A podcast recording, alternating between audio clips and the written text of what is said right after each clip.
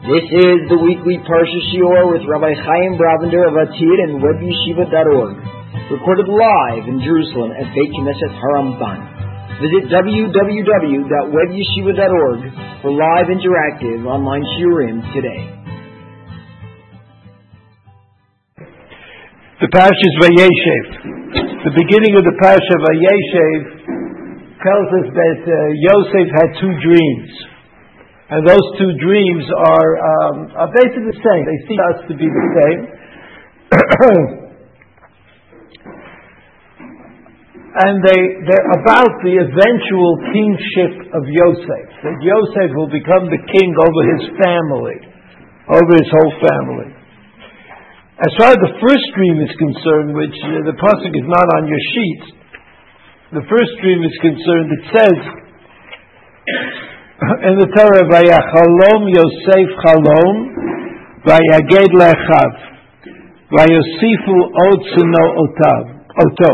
So he told this dream to his brothers, and his brothers continued to hate him. Suno Oto. They hated him. Uh, why they hated him is not perfectly clear, even though it says in the parasha, it says in the parasha that the Yisrael ahavet Yosef mikol banav. Maybe there's some kind of connection to Yisrael that Yisrael loved Yosef. But you have to think about that. Ki ben zikunim hulo. That's what the pasuk says. He was born. He was the last child, or next to the last child that was born, he was of his favorite wife. ויראו אחיו כי אותו אהב אברהם אביהם מכל Echad, V'lo Dabro L'Shalom. So our experience is that, uh, you know, the orphan is a favorite child. The parents, or one of the parents, seem to like one of the children more than the other one of the children, but it's not clear that that alone could produce this result, which is uh, that they hated him. Hate, in, words, in order to keep the, the fires of hate burning, there have to be ongoing reasons. You, the things happen all the time. Those of you who have difficulty with a, with a sibling probably know what I'm talking about, but I don't want to hear about it. So there was a dream. And the meaning of the dream was that Yosef was going to become king. That was the missing meaning of the dream. Now, for some reason, for some reason which is not easy to understand for us as yet, the pasuk says, "Vayachalom Yosef Chalom Vayaged Le'echav." In other words, you didn't need anybody to stoke the fire. Yosef volunteered. But he knew, I guess, if they hate him, that the last thing they wanted to hear from Yosef was that he was going to become the king of the family. And he didn't have to tell them. I mean, what was the point? He's become the king, he'll become the king. I mean, what's the, what's the nafkamina to Yosef? As they say, what's Yosef's profit in telling this story? So he told the story to his brothers. Pasuk Tet which may be on the sheet. Oh, yeah. Pasuk Tet says, Vayachalom ot chalom acher. It's very important if any of you want to become teachers, that when you prepare uh, sheets for the students, you should always leave something out that only you have. And then, you know, you might be on a par with the students, you know, which is always handy. So it says, Vayachalom od chalom acher, pasuk tet, vayisaper lechav. He had another dream. And he went and he told the second dream to his brothers as well.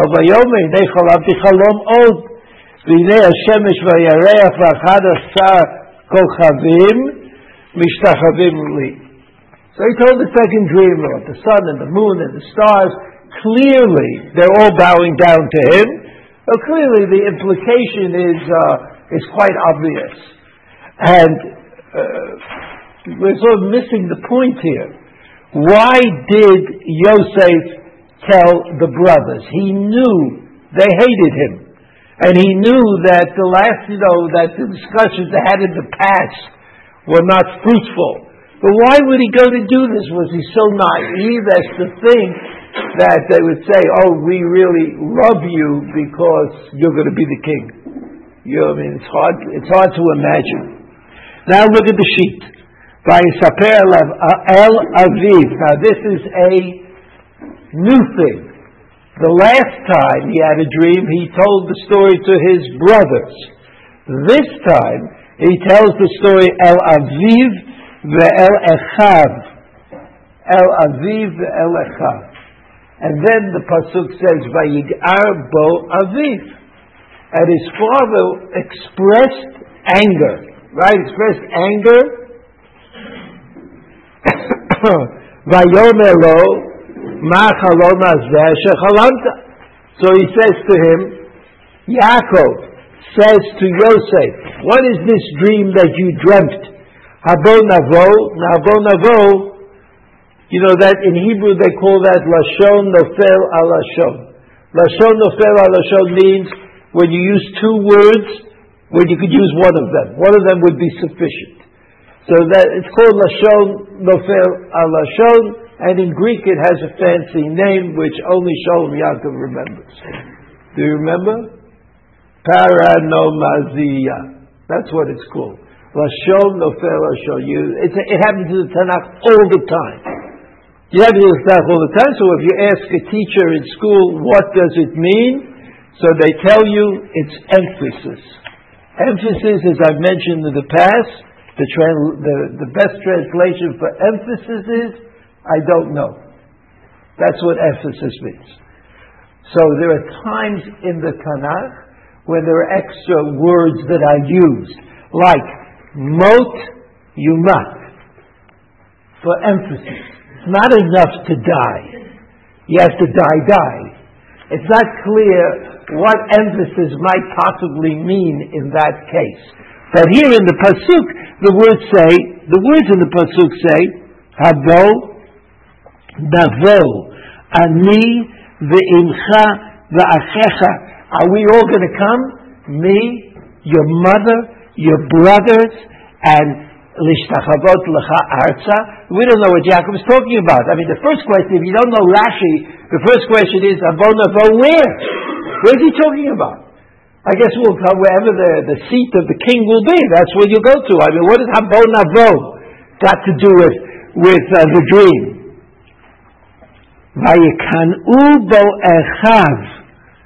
So, hate uh, and the jealousy uh, kind of go together. This time. They were jealous of their brother Yosef. Va'aviv shema et hadavar. So, just reading, things are not perfectly clear. We don't understand why Yosef did it, why he told the story twice, first to his brothers, second time to his brothers and to his father. Why was his father added on? What is the father's response? Why is he so angry at Yosef? I mean, if the dream is a dream and it's a true dream and it comes from HaKadosh Baruch Hu, so why would Yaakov be angry? I can understand that Yaakov is saying that, that maybe Yosef is not diplomatic. But it is a dream. It's a dream that God had organized, that even though dreams somehow come out of the persona, they can be influenced by outside forces, I guess. I don't know too much about dreams. I've always insisted that I don't dream, which may be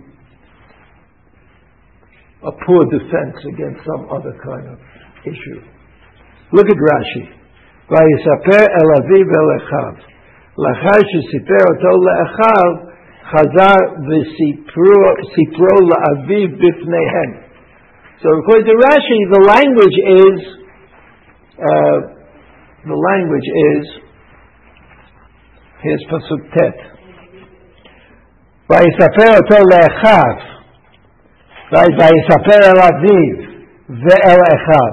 First he told it to the brothers.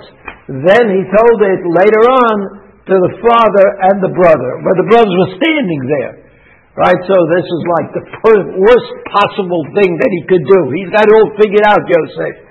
How could I make my position more and more tenuous. Oh, this is what I'll do. I'll tell it first to my brothers, and then I'll tell it to my father, and I'll make sure my brothers are hanging around listening to me tell the story.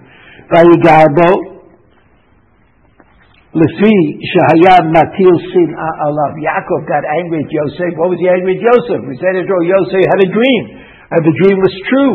He was angry that Yosef worked it out to create anger that the brothers would be even more angry at Yosef than they were. Okay. Now we come to Habo Navo. Habo Navo. Right? Remember that Lashon Nofel Lashon, two words instead of one. Halo Imchak Meta. Oh? Imchak Meta. Yosef's mother is Rachel. Rachel, right? Kever Rachel. Rachel right down the block here. So Rachel, his mother, died. So what is Yaakov saying? You mean your mother is also going to come? After the dream was about the sun and the moon. The sun is Yaakov and the moon is Yosef's mother, who is uh, so so so Yaakov is attacking. It was like this is the scene. Right? The brothers heard the dream, and they didn't think too much about it. They hate him already, so they hate him a little more. Then Yaakov, Yosef tells the dream to Yaakov a second time, and who else is there? All the brothers are there, right according to the pasuk. I look at the pasuk again.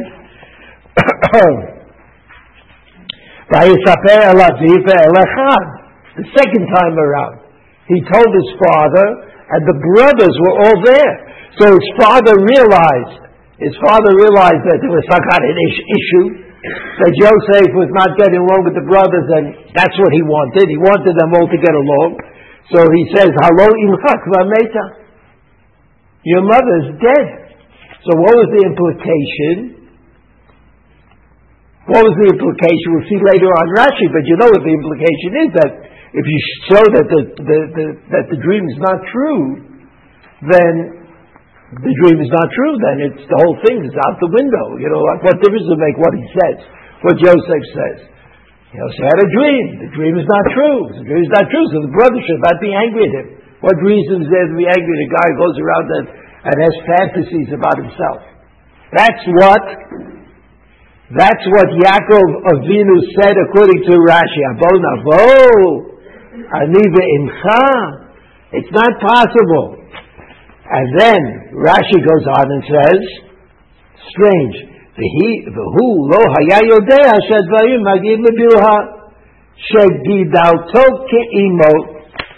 what is the, uh, what does Rashi say? The Rashi says that he, Yaakov, didn't know that the dream was referring to Bilhah. That who's going to come to bow down to Yosef? Yaakov and Bilhah. And Bilhah is like his mother because she raised him after Rachel, after Rachel died. So what does Rashi say this? Like I'm reading Rashi. So what did Rashi do? What did Rashi do? Huh? In, in other words, he could, Rashi could explain that Yaakov didn't understand the dream, and therefore he tried to make peace. But on the other hand, it doesn't make sense to say that the Torah contains a dream that is not true. Why would it be? Why did so? So uh, Rashi says the dream is true, and Yaakov didn't know the shot in the dream, so that's his only problem. Rashi's only problem. How come Yaakov didn't know? I mean, you can't win in every direction. So here he has, he, he's created a situation where Yaakov doesn't know what's going on. Rabotenu labdu mikan she'en kalon below dvarim b'teilim. True. Chachamenu labdu mikan that every dream is not decipherable. That a dream is not decipherable. Why is it not decipherable? Because there's something in the dream that is in fact meaningless. Something that's meaningless. So if there's something in the dream that's meaningless, but you don't know what's in it, what it is you don't know what's meaningless. So you could never decipher A dream. Now, Yosef, if we wanted to find a nickname for Yosef, what, what name would we give him? The great decipherer. That's what he did. That's how Jewish history moved along in the world because Yosef deciphered the dreams of the king of Egypt. You remember? That's going to happen in the forthcoming weeks in this, uh, in this uh, series. That's what's going to happen. So Rashi says, Rabbatenu lamdu mikan she'en chalom v'lo dvarim b'teilim. ויעקב מתכוון להוציא הדבר מלב בניו שלא ייכנעוהו. In other words, Yaakov knew. What did Yaakov know? What did Yaakov really know? Yeah, that, that, that, that, the fruit is not going to be Rachel. And so what? So every dream has one mistake in it. But, but Yaakov may believe that he didn't know that rule. Of course, Yaakov was a Talmud Chacham, and that rule is found in the Gemara in Brachot. And certainly Yaakov Avinu knew the Gemara in Brachot, right? But not so hard. A lot of kids know the Gemara in Brachot today. So Yaakov Avinu certainly knew the Gemara in Brachot. So he knew that if he knew the Gemara in Brachot, he knew that dreams have things in them that are not perfectly accurate. So what did Yaakov do? He made believe that he didn't know that rule because the brothers, they certainly didn't know that rule. The, the brothers are shepherds. They're running around. They're doing all kinds of things. They're plotting on killing Yosef. They, you know, they're not the Talmud Chochem type. Doesn't seem that way. The brothers, or the Yosef's brothers, they remind me always of Esav, and they don't remind me of Yaakov. But uh, but Yaakov wanted to diminish the kino, the jealousy that existed between the brothers. So he announced, "What do you mean? Your mother's going to come? She's already dead, and no one's going to come. I mean, she, there's no reason to think that she's going to come." Nikuda. So Rashi, Rashi's kind of like worked on us, right? He didn't know what the dream meant. He didn't know what the dream meant. There's a part of the dream that is probably not accurate, but it doesn't matter. Yaakov did know that. He didn't know that. Everything is a problem. Pasuk Yud Aleph. Pasuk Yud Aleph says, "Vayikan ubo echav v'aviv shamar davar." It was this whole enterprise, this whole attempt that uh, Yaakov made to produce peace between the brothers, between Yosef and his brothers, that didn't work. They were jealous of him nonetheless. Va'aviv shamar et davar. He, he didn't let on. The father did shamar at something. He, he uh, kept back uh, on some aspect of, of what was going on. Now, what was that? Shamar et davar. Hayam amtin umitzapeh matai yavo. Hayam amtin umitzapeh. Shamar et davar means that Yaakov knew that the dream was true, that he knew that the dream would take place, but he silently waited for that to happen. He didn't discuss it with his other sons. He didn't discuss it with the brothers. He knew that they all hated that they all hated Joseph, and they didn't want to they want to talk about it at all. So, uh, I mean, there's a dream, and the dream becomes the center of a family issue. And it's not clear why the brothers hated Yosef, nor is it clear why Yosef thought that by telling the story of the dream to his brothers, things would be better. The only thing we might be able to say, just like looking at, the, at what is going on, the only thing we might be able to say is that Yosef felt that he was destined for kingship. You know that the king, there would be a king in Israel. And the king of Israel would come from one of the brothers, one of the brothers who were born to Yaakov. And Yosef felt that it would be he, him, and he was right. It was him. But you know that Yosef was also wrong. Because even though Yosef became the king of the Jews in Egypt, He did not become the king of the Jews in Canaan. So sometimes you can look at a story, look at something that you know, you know that, that, that there's a flaw here that can't be worked out. It can't be worked out. Because Yosef is absolutely confident that he was chosen to be the king. And the brothers are absolutely confident that he was not. He's not the right person to be the king. He was not chosen to be the king. Yosef brings evidence that he's right. That's what a dream is. If a dream is true, then it's evidence. And since they all believed in truth, in the truth of dreams, there is no doubt that Yosef's evidence annoyed the brothers because they knew that there was something wrong. And at the end of the day, at the end of the day, the parsha, the parshiyot indicate, the parshiyot indicate that they are both right. That Reuven, Shimon, Levi lost their privilege of becoming king, one way or the other. And therefore the kingship passed down to Yehuda. Right? The kingship passed down to Yehuda. You remember that Yehuda is the one about whom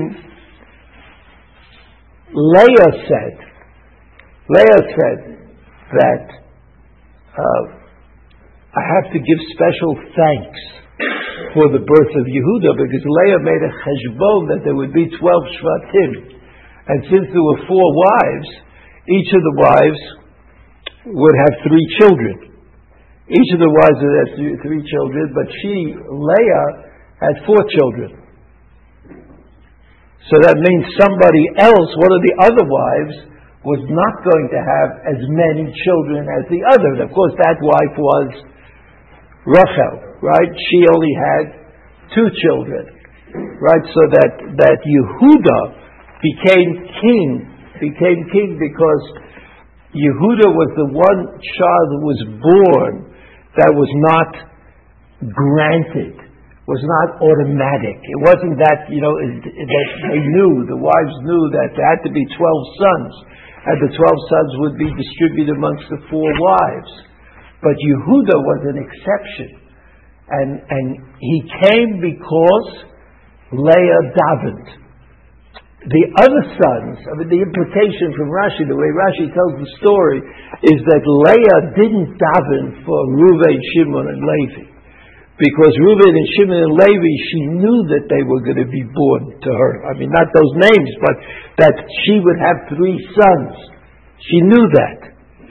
She davened for Yehuda. And Yehuda, therefore, was distinguished from the other children of Yaakov by the fact that his mother, Rachel, Leah, his mother Leah davened for him. And that's how he was born. He was uh, born as a result of prayer. And since he was a result, born as a result of prayer, he was given, he was given special privilege. Now you know that Yaakov, Yaakov, also Esau, but Yaakov was born as the result of prayer. Right? Remember Rivka and Yitzchak? She was having difficulties, and they both davened and Yaakov therefore was born as a result of prayer. I don't have to tell you too much about Yitzchak being born to Abraham and Sarah, also as a result of prayer. So that it turns out that there's like a, a hidden text in these in these parashiyot that you could distinguish the one who is born as a result of prayer. It's a distinguishable child. It doesn't make him better necessarily, but it probably gives him the potential of being better. Right? She prayed, yes. But she prayed because she had no children. This is a different kind of uh, prayer. But maybe, maybe you're right. Maybe you're. I mean, I should take it all back. All that effort I put into it. It's still a good idea. It's still a good idea. But you have to, have to like tweak it a little bit.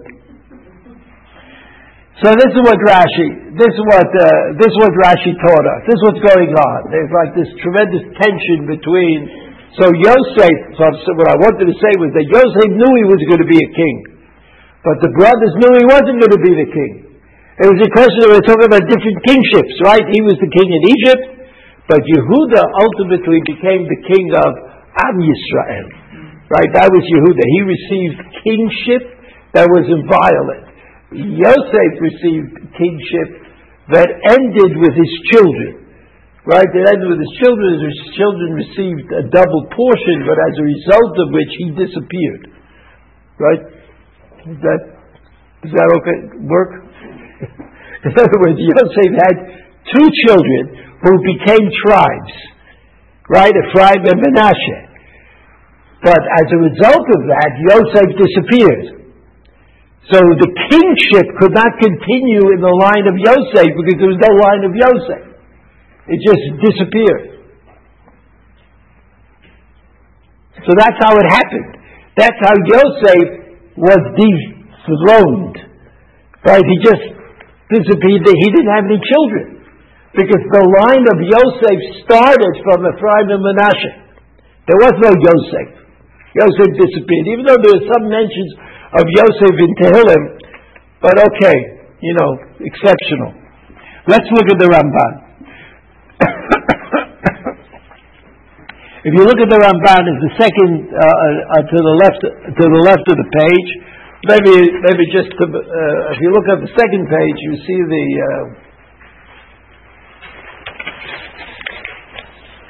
you see the Gemara. The Gemara says, "Oh my Rav Nachman, Mishur Rav Shimon Yochai, Kishem she'i efshar lebar below kevin, kachi efshar lechalom below dvarim B'Teilim." בטלים. אומר רבי ברכיה, חלום, אף על פי שמקצתו מתקיים, כולו אינו מתקיים. מנהלן, מיוסף דכתיב, והנה השמש בירך וגומר. והישעתה imei lo havat. At that time, his mother did not exist. His mother didn't exist. So listen to the formulations. People are sensitive to the words.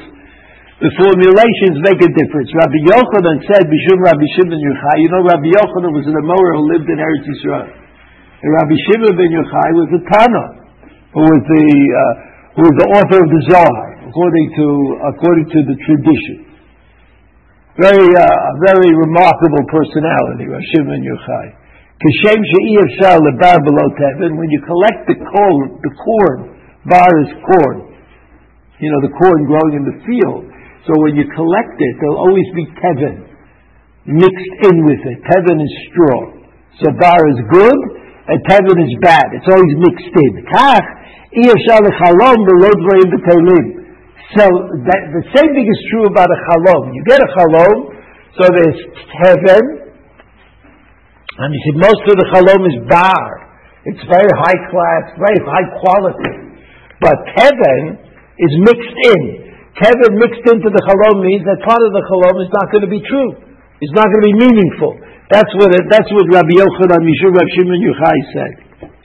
Rabbi Berechia, he was in a, a town in Eretz Yisrael, he said it in a different way. He said, Chalom, Afal Bishop Miktzato Mitkayim, he said in a positive way, that if you have a Chalom, and part of the Chalom happens to come true, you can't necessarily expect the rest of the Chalom to come true. Why? Minalan, because we never, we know that a, a is never fully, uh, um, never never comes true fully. Yosef Tichtiv, Bidei V'Yareach, that was his dream. V'Hishata, Ime Lo Havat. So you see that in the Gemara in Brachot, it sounds like the prayer of Yosef was the first example of a prayer where you see that it's not going to come true. It's not going to come true because the Shemesh, that's Yaakov, and the Yareach, that's Rachel are not going to come together to bow down to uh, uh, to Yosef. So this this Gemara does not include that part of the um, that part of Rashi, the part of Rashi that says that um, that Bilhah came, that the, the, that it is true, but you might think it's not true. It was Like, like there's sort of a kind of a question. Did Yaakov know about this Gemara in Bava Kama? Did, uh, did Joseph know about this Gemara in Bava Kama? So that's, that's not, not perfectly clear. If you look at Rabbah right under that, like Ubo Echav Vaviv Shamar Davar Amar Rabbi Levi Natal Kulmus. He took a pen, וכתב באיזה יום, באיזה שעה, באיזה מקום. I don't know what he wrote down. He wrote down the date when the dream was dreamt, or when he thought it would come true. But in any event, Shamarat Davar means that Yaakov Avinu gave, even in spite of the fact that he was yelling at Yosef for telling everybody the, the dream, he gave the dream a lot of credibility. That's what, that's what it says in the Breshit Rabbah. Amar Bichia Rabbah, ואביו שמע את הדבר ורוח הקודש אומרת שמור את הדברים שעתידים הדברים ליגע. רוח הקודש אומרת. Who's רוח הקודש? I think I'd be better off not talking about it. Ruach HaKodesh said to whom? said to Yaakov Avinu, Shemor Advarim Shati Diva Advarim Liga, that they are going to happen. Rabbi Levi b'shem Rabbi Chama bar Chanina amar kach Avinu Yaakov Sava וראה דברים משמשין ובאים. He saw that it was really going to happen. So again, we have this problem. Did, did he understand it or didn't he understand it? And if he did understand it, what was he doing? And if he didn't understand it, what was he doing? So now let's go back to the first page. Let us go back to the first page.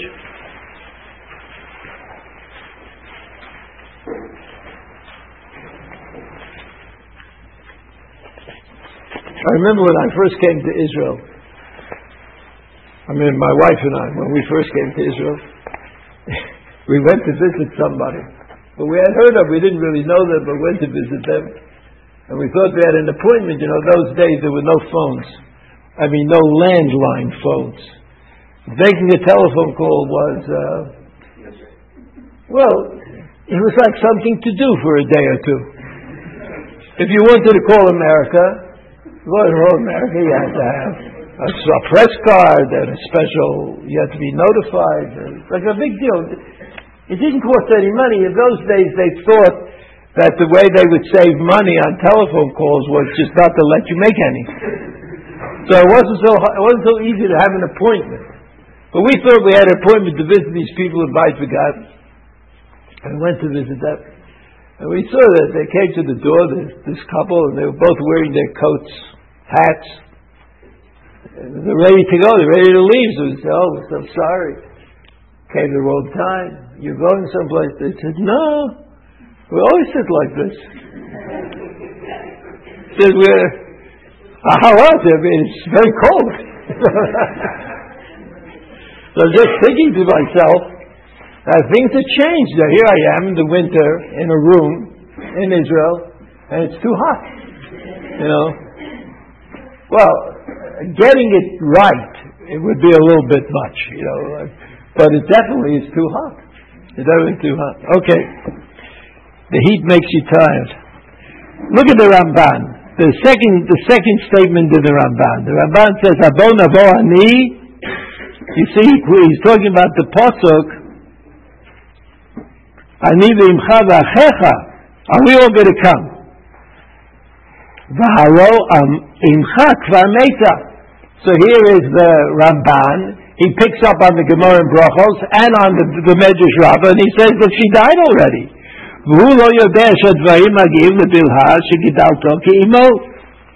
That's Rashi.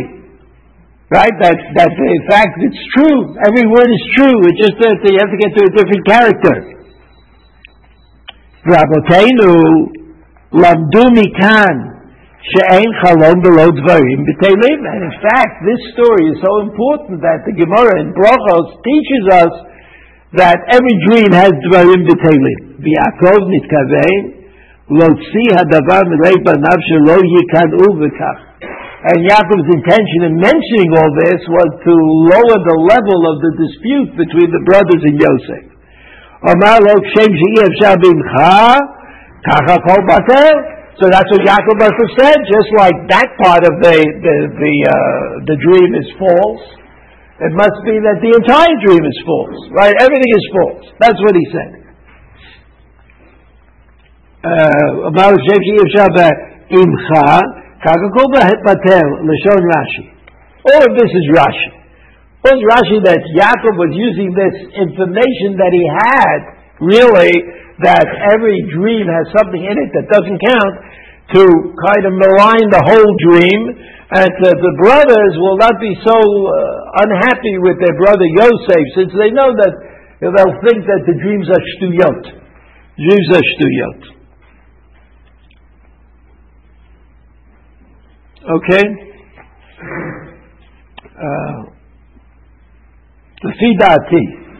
This is the third wide line.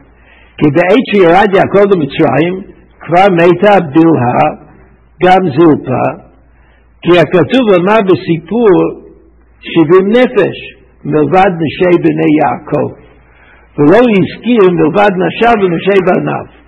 So it would seem it would seem, according to the Ramban, that Zil, Bilhah and Zilpah had already died when they went to Mitzrayim. When they went to Mitzrayim, that's where they're going to bow down to Yosef.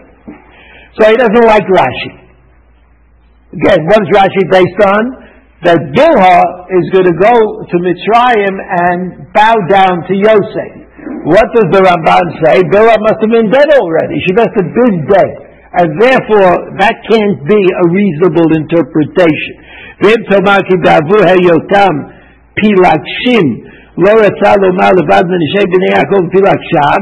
that's why they're not mentioned.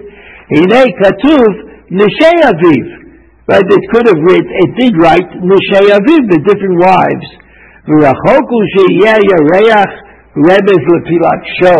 And he says it's very unlikely that the yareach, that the moon, would be uh, a way of mentioning, say a moon instead of mentioning a concubine.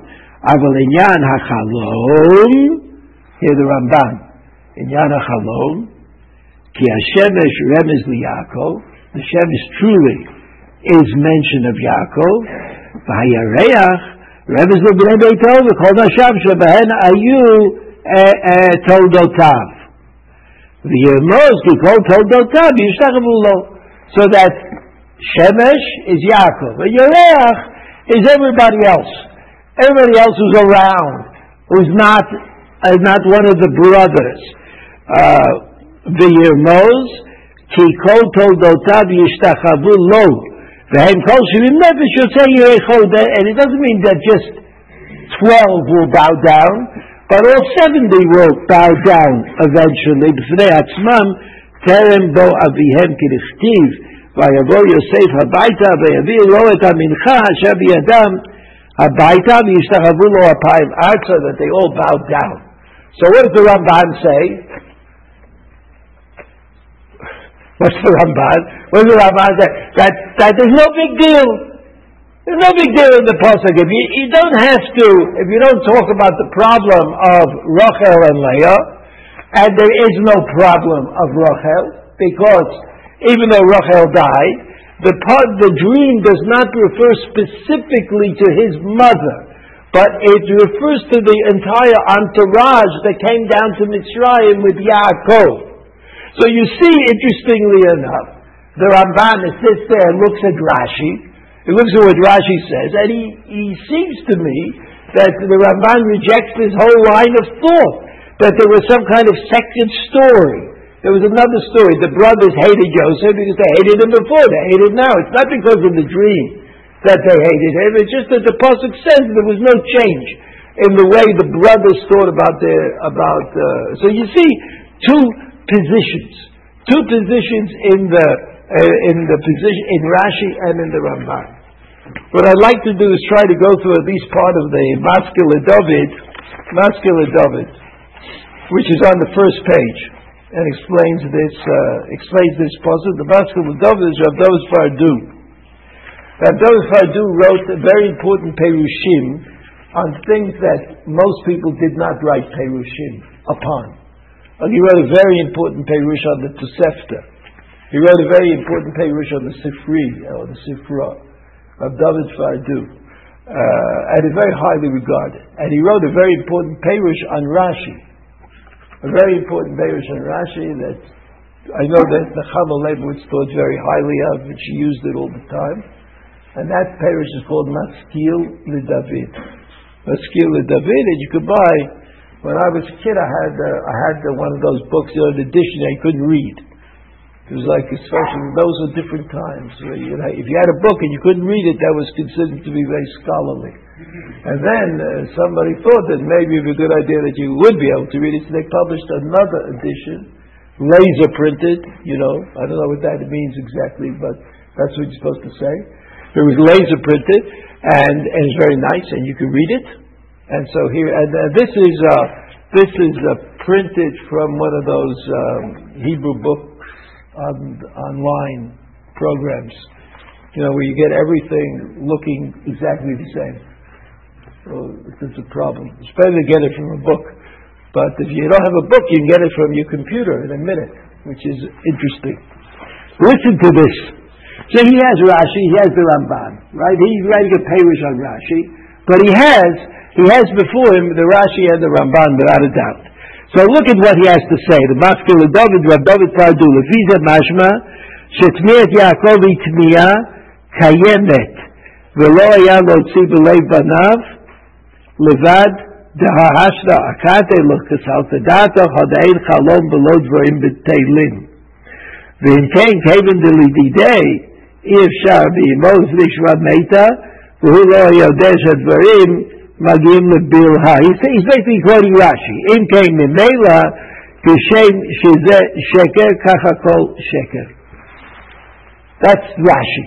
That Yaakov is trying to convince his sons that since one part of the dream is sheker, the whole dream is sheker.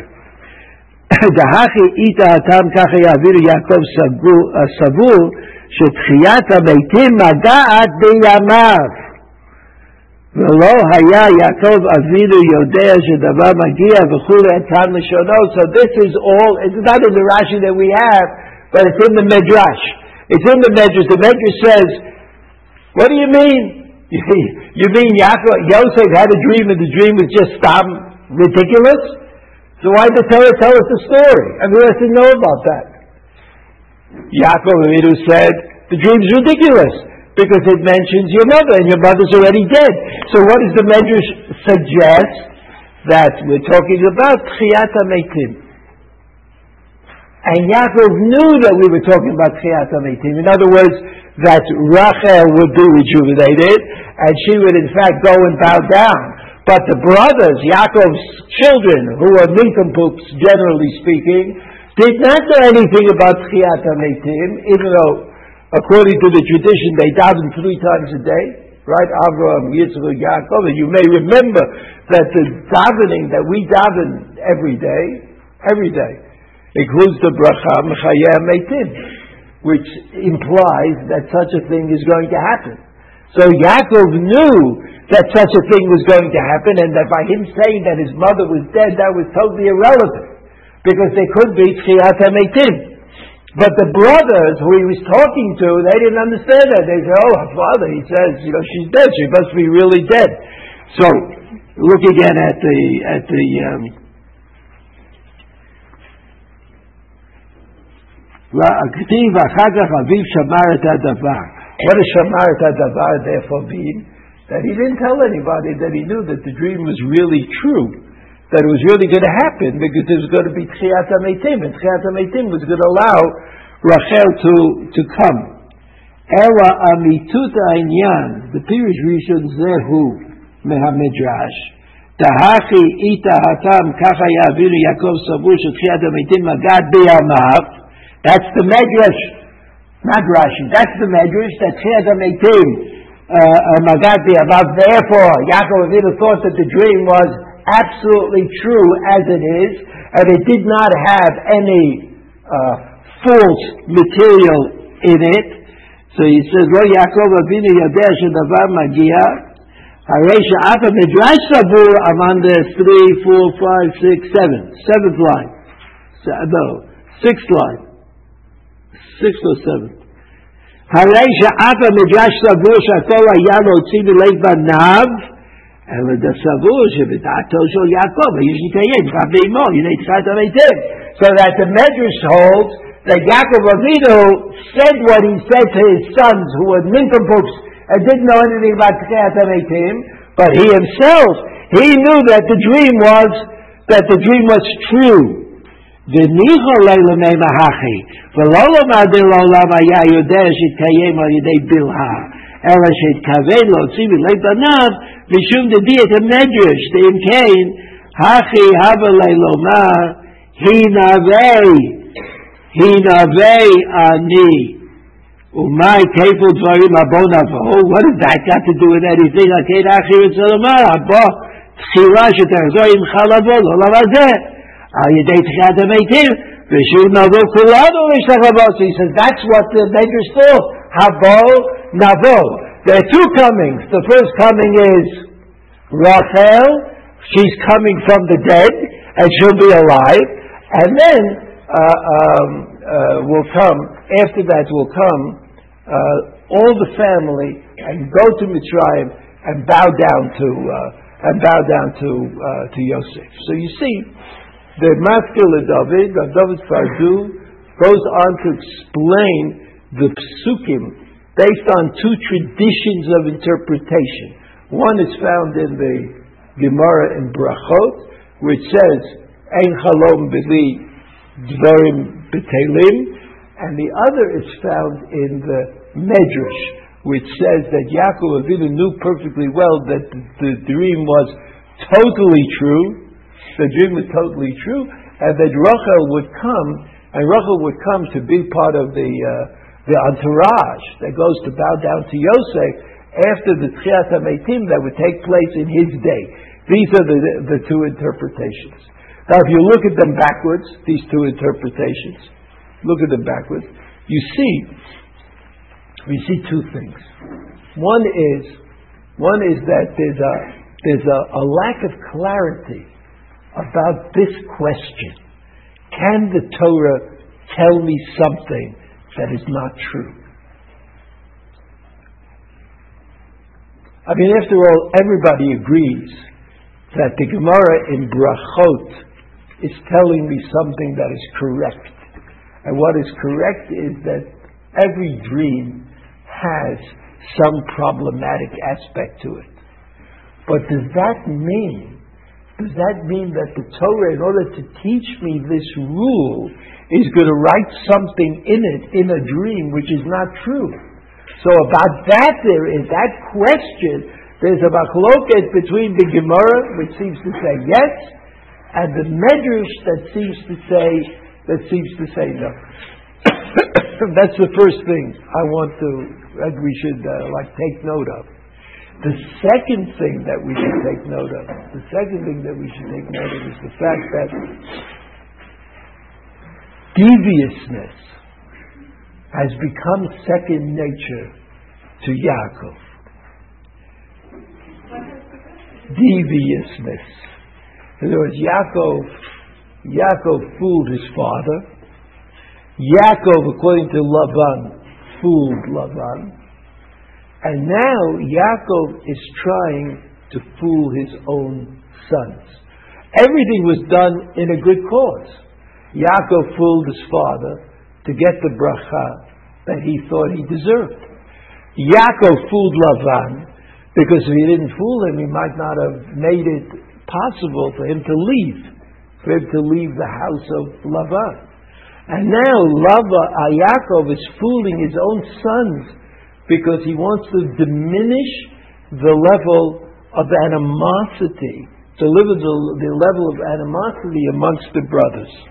So there's one more pasuk that I wanted to teach tonight, but I'm not going to have time, and that's if you look at page uh, page two, when the brothers decide to kill Yosef. Remember, Yosef goes to look for them, he finds them, and then they decide to kill him.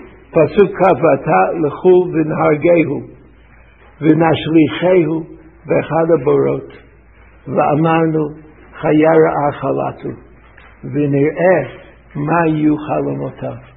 So you see that the sons also are committed to deviousness.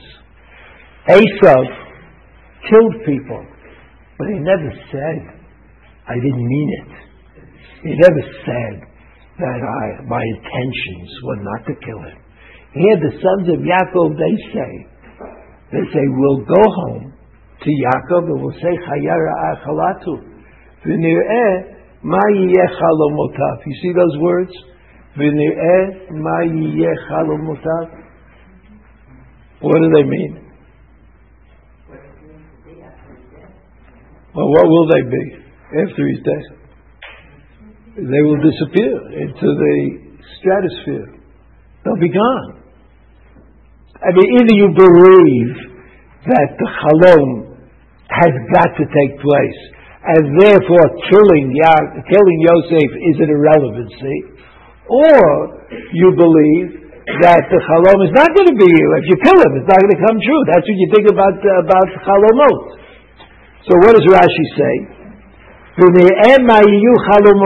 see the Rashi. This Rashi is the end, the last Rashi of the day. Omar Rabbi Yitzchak. Omar Rabbi Yitzchak. Mikra ze omer dorsheni. Mikra ze omer dorsheni means that it, you can't read the pasuk as it is written. It doesn't make any sense. But you have to take this clause out and look at it independently and see what it teaches you. So Mikra ze omer dorsheni. Ruach HaKodesh Omeret Cain. Ruach HaKodesh Omeret Cain. Who's Ruach HaKodesh? The, the great editor in the sky. Ruach HaKodesh.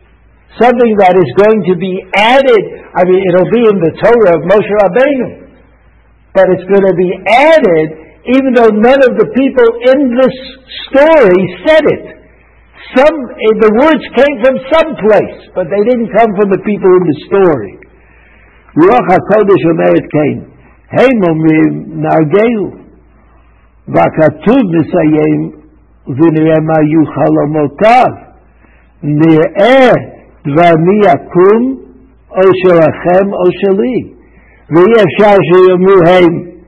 ונראה מה יהיו חלומותיו, בכם שיהרגוהו, in other words, Rashi is telling us, based on the measures, that it cannot be. Who could not have said chalamotav? Couldn't have been the brothers. Because if they kill him, everybody understands that there are no dreams. The whole thing is on, on hold. So chalamotav, that's a snide comment said by Ruach HaKodesh. Misayim v'nir'eh ma chalamotav, back in the Rashi, Nir'eh dvarmi yakum. We'll see whose words will be will be the ones that are established. Oshalachem, Oshali. So we understand that the brothers, the brothers, believed in the dream. They believed. What were they so angry about? And why was it that Yaakov wasn't able to dissuade them from their anger and their jealousy of Yosef? Oh, the answer is simple. The answer is because they believed that the dreams were true. They understood very well that dreams come to people who deserve them and that the information in the dreams is significant and that Yosef was possessed of significant information in the form of a dream. And so that it was Yaakov who was misguided. Yaakov thought that if he could discredit the dream, if he could discredit Joseph's dream, then that would, that would contribute to peace amongst the brothers. But what he didn't understand, Yaakov, what Yaakov didn't understand was that uh, he couldn't discredit the, the dream because the brothers were greater believers in the dream than Yosef, than Yaakov himself believed in the dream. And therefore, these words, Mayu Chalomotav, what we're going to see, what's going to happen with the dreams of, of, uh, of uh, Yosef, that was not said by the brothers. It could not have been said by the brothers because killing him is just an explanation. Why did they kill him? Why did they want to kill him? Why did they want to kill him at first and not sell him uh, to the Egyptians? Because they thought that by killing him, they would be able to take a step against the dream. But they themselves realized, apparently, right, that's in the, they realized that killing him would not do the job, and therefore they changed their position and they offered to sell him to the first, to the first seller. So it turns out that the greatest believers in the dream are Yosef's brothers, who acted in accordance, ultimately in accordance with the dream, and managed to, uh, and they decided to sell them. At least they would make that was the mabetza. Like, what are we going to get out of this? But we'll get a little bit of money. That's better than than nothing. Eventually, we know we're going to have to go to Mitzrayim and bow down to Yosef. Okay, well, we have to bow down to Yosef. We will bow down to Yosef. But this is a, these are two different, difficult psukim, I think, in which you have to kind of always be trying to evaluate what the different personalities in the story were thinking. Yaakov was thinking good things, but it would seem that it was kind of irrelevant that the brothers believed that the dream was true and that it would come true, and that the only possible way of denying the dream was perhaps to kill Yosef, but they realized that they wouldn't be able to do it. They wouldn't be able to do it. You remember the story of how they killed Yosef was they threw him into, they wanted to throw him into a pit, right? Because there was this problem, they didn't want to kill him physically. They wanted to kill him inadvertently, like put him in a place where he would die which is not quite the same as taking a gun and shooting him. So they wanted to put him in that place. What they realized is they realized that they, they wanted him dead, but they didn't want to kill him. But they understood that uh, that since he was saved miraculously, he was saved miraculously in the pit, that they wouldn't be able to change the course of of divine history or history determined by the Rebbeinu Shalom. What? Well, again, certain ways. Certain ways they were dinkaboos, other ways they were not. Have a happy Hanukkah and a good Shabbos. I'll see you after Hanukkah. After Hanukkah.